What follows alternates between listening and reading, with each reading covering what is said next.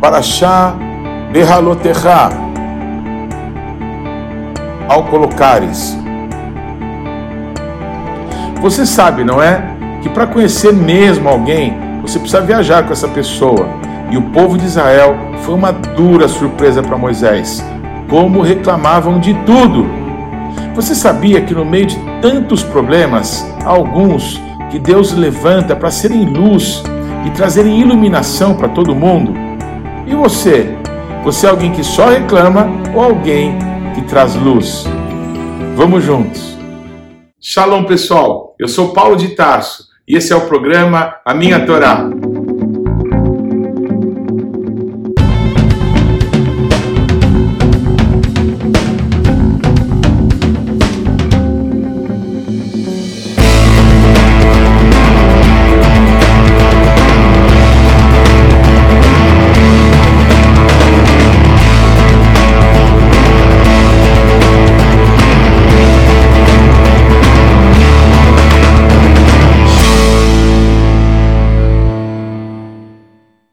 Favor, gaste agora alguns segundos, interaja conosco, deixe aí o seu like, faça algum comentário, torne esse vídeo ainda mais relevante, compartilhe com os teus amigos.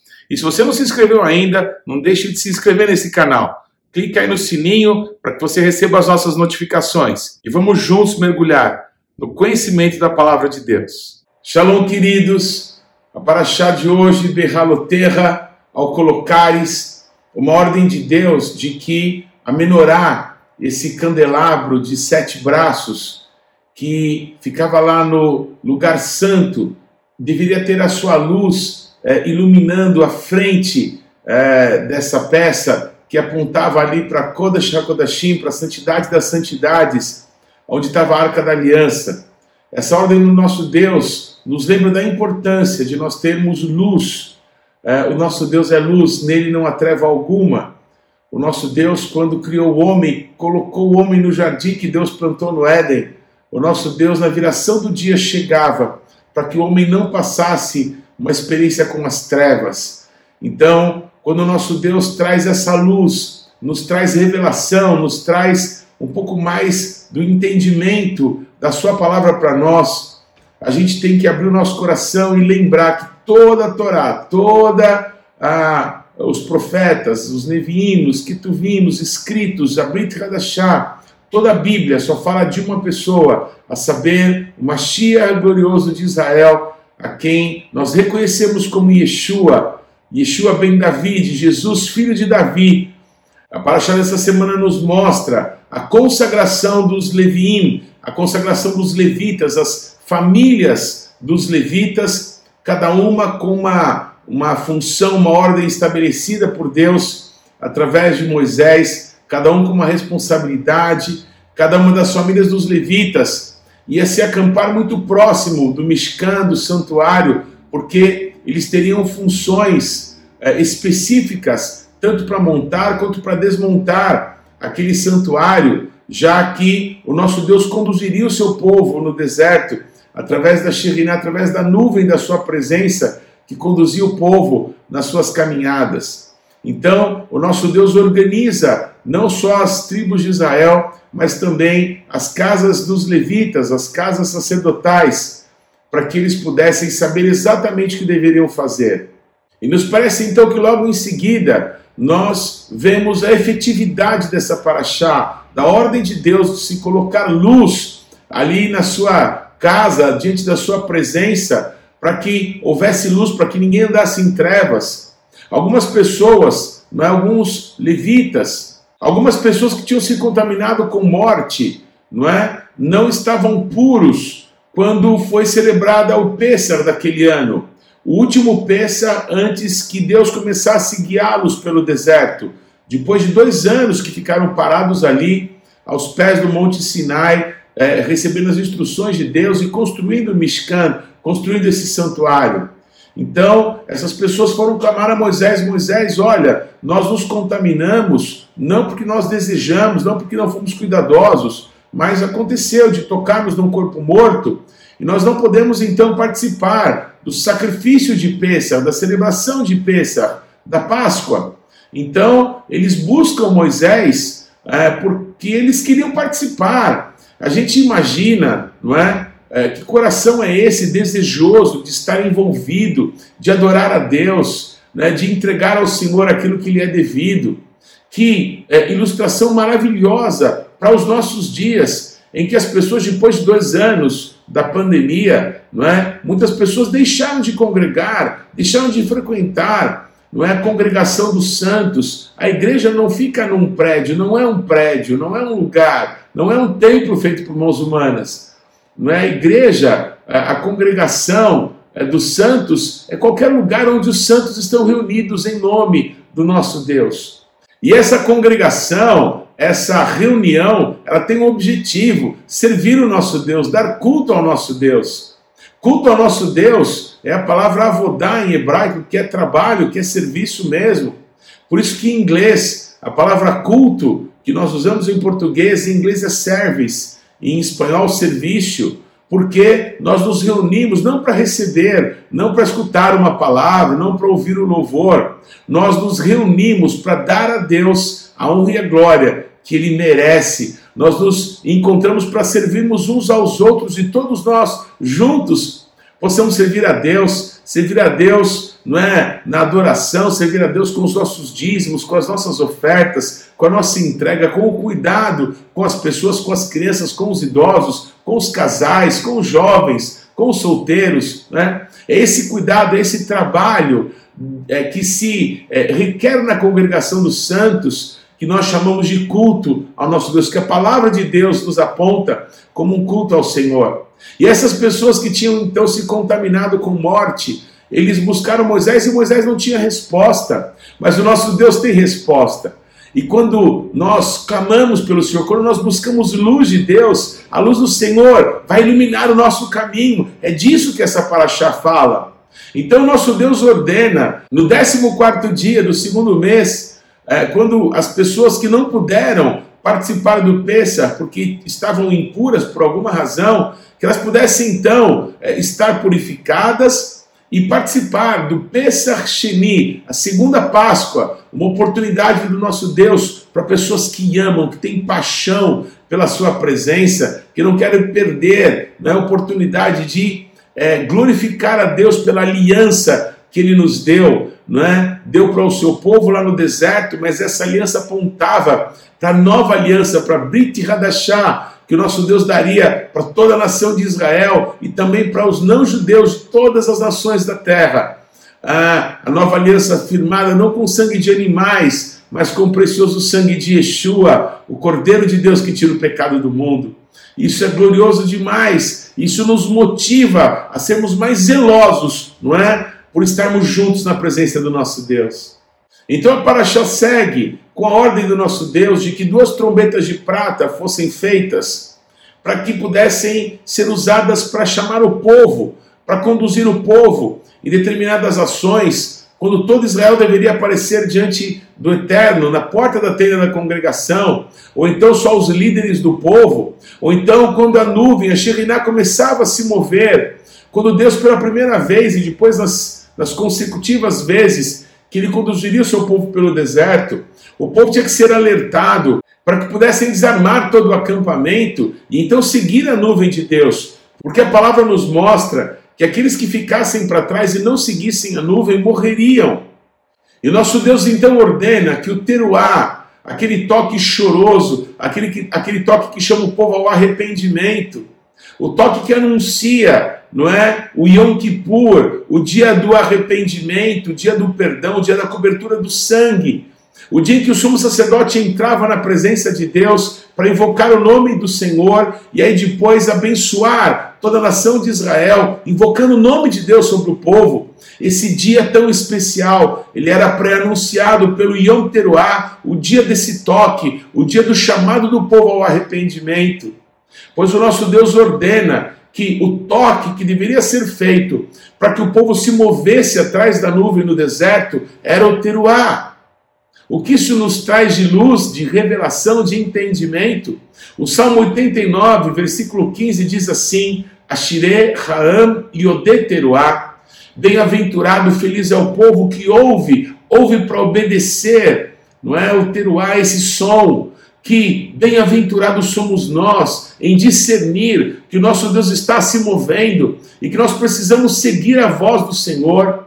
Lá no livro de Apocalipse, na Brit Hadashah, quando Yeshua fala às sete igrejas, ele manda cartas através de Yohanan, não é o discípulo amado, o apóstolo é, de Jesus, o apóstolo do Cordeiro, o último que é, morreu, não morreu de morte violenta, mas ele morreu de morte natural, foi o mais longevo de todos os Shalihim, de todos os apóstolos do Cordeiro. Então Yohanan escreve para sete igrejas as palavras de Yeshua, que diz para todas as igrejas: ouvi o que o Espírito Santo diz às igrejas. O vento, o ruach, não é? É como o sopro do sacerdote que passava pelas trombetas de prata, é como o som que passa pelo oco do chofar, não é? Anunciando o toque do teruá, anunciando que o povo precisa voltar para Deus, que o povo precisa estar pronto, porque a qualquer momento ele voltará e ele virá para reinar.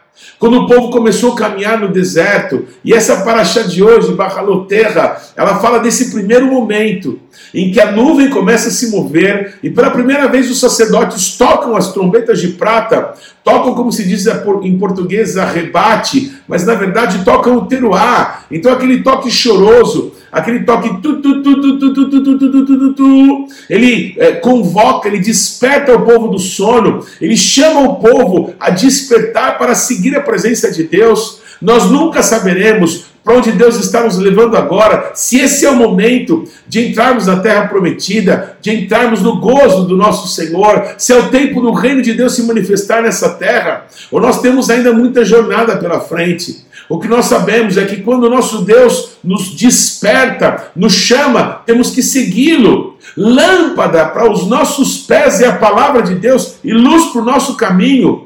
Berralaoterra, o nosso Deus diz: coloque as luzes na frente da menorá, para que ela possa iluminar a casa de Deus. Queridos, nós precisamos da luz da revelação da palavra nesse tempo, porque nós vivemos tempos de trevas, tempos de obscurantismo, de obscuridade sobre todo mundo. Nunca vimos tanta malignidade, inclusive dentro da igreja, dentro do meio do povo de Deus, há tanta corrupção, tanta maldade, há tanta violência há tanta destruição, e o nosso Deus nos chama para que nós tenhamos a nossa, eh, os nossos olhos iluminados pela Sua palavra, sendo conduzidos por Ele, para que possamos chegar aonde Ele sonhou para nós, aonde Ele desejou para nós. Nós temos um descanso nele e não podemos abrir mão disso.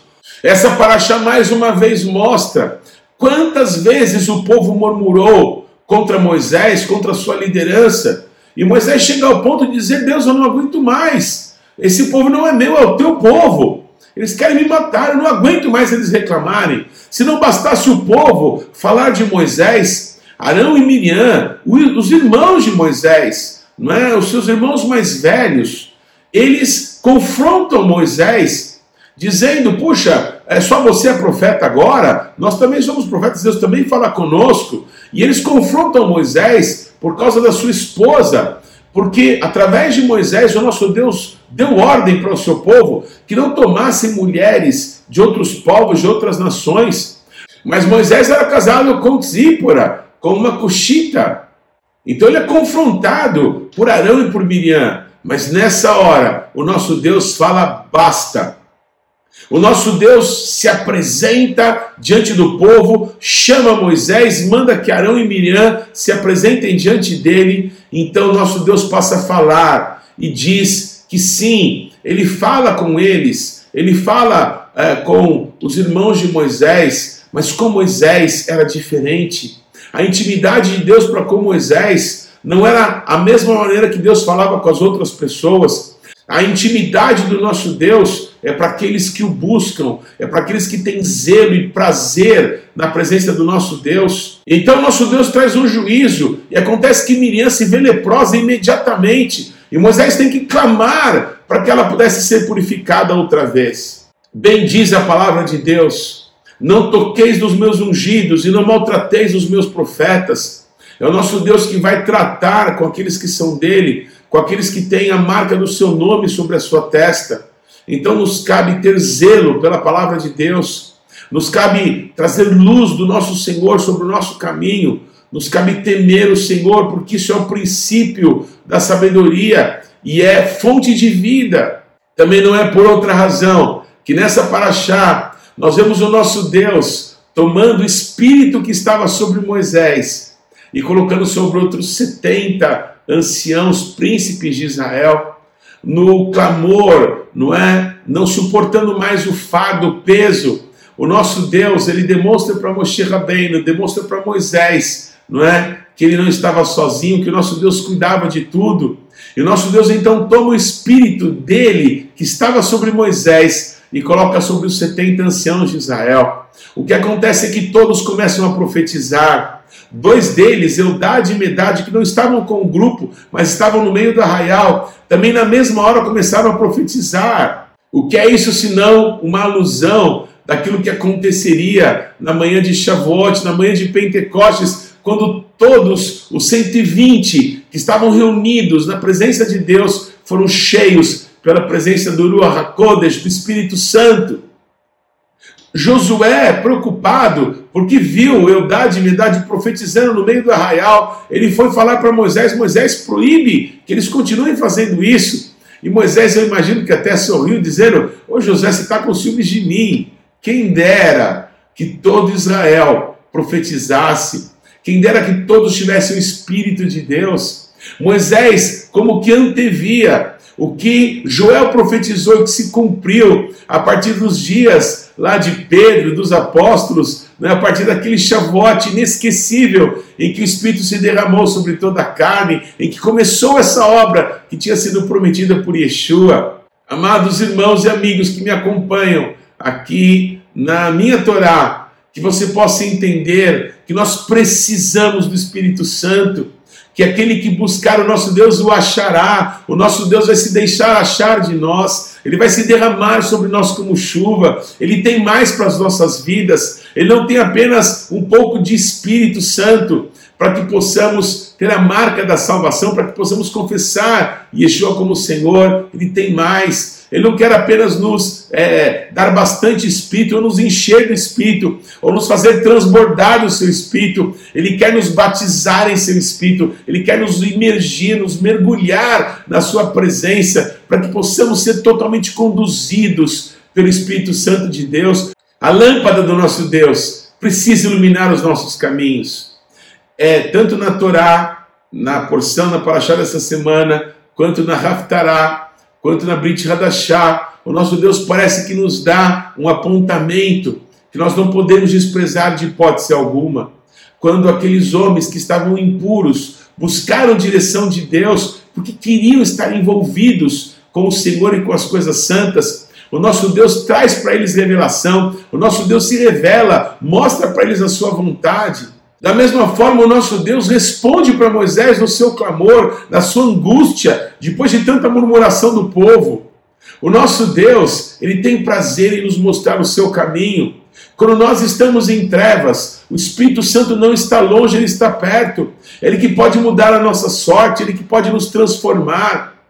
A Raftala dessa semana nos mostra um sumo sacerdote, Yehoshua, aquele sacerdote que serviu ao lado de Zorobabel, descendentes de Davi, foram eles que começaram a reconstrução do templo, do Beit HaMikdash, depois da destruição por Nabucodonosor, quando eles voltam para Israel depois de 70 anos, essa dupla, esses dois homens, Zorobabel e Roshua, eles é, restauram o altar do nosso Deus, eles lançam o fundamento da reconstrução da casa de Deus, do templo é, do nosso Senhor, do Beit HaMikdash. E há um momento em que alguma coisa acontece, nós não sabemos, porque a Bíblia não nos explica por que que Roshua ele se vê com as vestes sujas. Se você pensar um pouquinho, você vai chegar à conclusão que trabalho pesado e sujo é o trabalho dos sacerdotes. Os sacerdotes como nós hoje lidamos com a escória desse mundo, com os pecados, com a sujeira do pecado, da maldade, da malícia.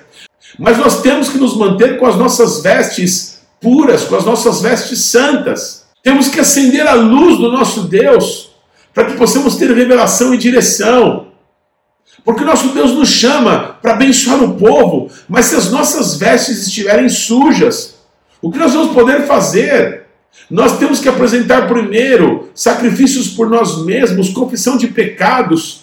Nós temos que nos apresentar e pedir santidade ao Senhor sobre a nossa vida, porque na testa do sumo sacerdote estava Kodesh Ladonai, santidade ao nosso Deus, nós todos pertencemos a Ele. Então, se no decorrer das nossas vidas acabamos sujando as nossas mãos por lidar com o pecado das pessoas, temos que nos lembrar que o nosso Deus dá uma ordem para que uma pia de purificação estivesse colocada ali entre o local dos sacrifícios e o lugar santo, onde nós iríamos ministrar na presença do nosso Deus.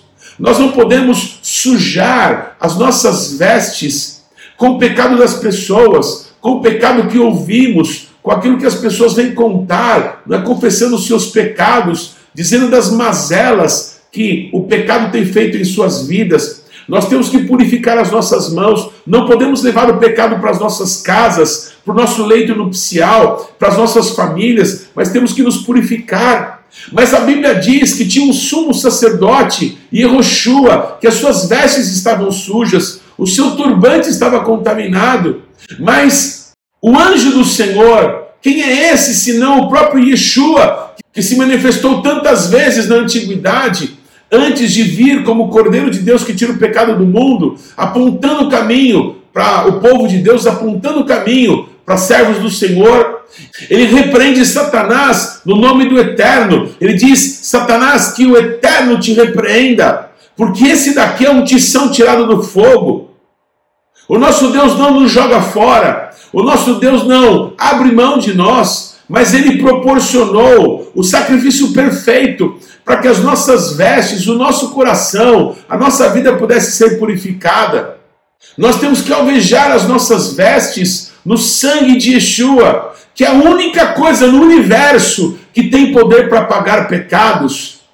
Pois o anjo do Eterno, ele manda que o turbante seja trocado, que as vestes sejam trocadas do sumo sacerdote. E aí, numa palavra de esperança, avise para Zorobabel que o prumo está na sua mão, que ele que colocou o fundamento dessa casa, ele colocaria pedra de remate, o que não é isso, senão uma alusão de que Yeshua, o apóstolo do Pai, aquele que veio em nome do Eterno, ele veio estabelecer o reino de Deus nessa terra. Ele é a pedra principal, ele é a principal pedra de esquina, a pedra angular, a pedra na qual, é, sobre ela, os apóstolos e profetas são pedras de edificação nessa casa espiritual da qual eu e você hoje fazemos parte. E ele que começou essa edificação consigo mesmo, ele colocará a última pedra, a última pedra, a última vida, a última pessoa será alcançada, será colocada nessa edificação espiritual, para que possamos juntos ser casa para que o nosso Deus possa habitar.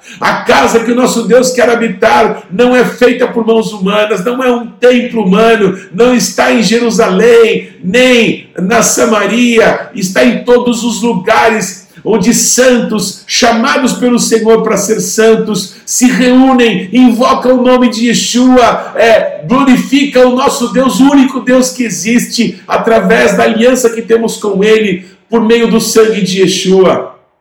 Terminamos então os comentários da Paraxá e da Raftará dessa semana com a pergunta que nos é apresentada lá em Zacarias: O que é esse vaso de azeite que mantém o fluxo perene de azeite para melhorar. O que são, quem são esses raminhos, não é que estão à direita e à esquerda, é, que foram vistos pelo profeta Zacarias? O que são eles? E a resposta é: são os meus ungidos, que assistem diante do Senhor de toda a terra, de dia e de noite.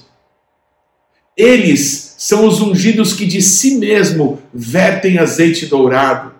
Você quer que não falte azeite na tua vida, que não falte óleo da unção sobre a tua cabeça, que não falte luz para o teu caminho. Eu quero que você se lembre que é da vida do ungido que o nosso Deus saca azeite de unção, é espremendo a azeitona, é fazendo com que a primeira prensa não é possa dar o óleo mais puro, o azeite mais puro, o azeite para servir, para iluminar a casa de Deus. Pois se você permitir que o Senhor trate com o teu coração, se você permitir que você seja totalmente dele, se você entender que mesmo nos momentos mais difíceis da sua vida, o nosso Deus não está longe, ele está perto. Mesmo quando as pessoas querem te apedrejar, elas querem acabar com você, elas continuam murmurando contra você. O nosso Deus está contigo, ele colocou o seu espírito sobre a nossa vida. E ele pode levantar e despertar outros para estarem conosco. É tempo de nos animarmos. É tempo de lembrarmos que ele começou a boa obra e ele vai terminá-la. É tempo de lembrarmos que se ele nos permitiu ver o fundamento ser colocado, ele vai colocar a pedra de remate. É tempo de entendermos que o nosso Deus, ele se revela face a face para quem o busca, para quem quer a sua luz, para quem quer a sua intimidade, para quem tem zelo pela sua santidade, para quem purifica as suas mãos, não contamina as suas vestes. É o tempo de santidade, é o tempo de purificação, é o tempo de revelação. Então, acenda a luz da presença do nosso Deus sobre a tua vida porque o Senhor te chamou para ser cheio do Espírito Santo e para invocar o nome do nosso Deus sobre todo o seu povo, sobre a nação dos filhos de Israel nesse tempo. Eu te abençoo, que a graça de Yeshua seja sobre a tua vida. Que Deus te abençoe. Que mitzion tesetorá, o dvar Adonai, Yerushalayim. E de Sião virá a lei e a palavra de Deus de Jerusalém. Não se esqueça, o Shabat não pertence à semana que está terminando. O Shabat não pertence à semana que está começando. O Shabat pertence ao Eterno. Shabbat Shalom.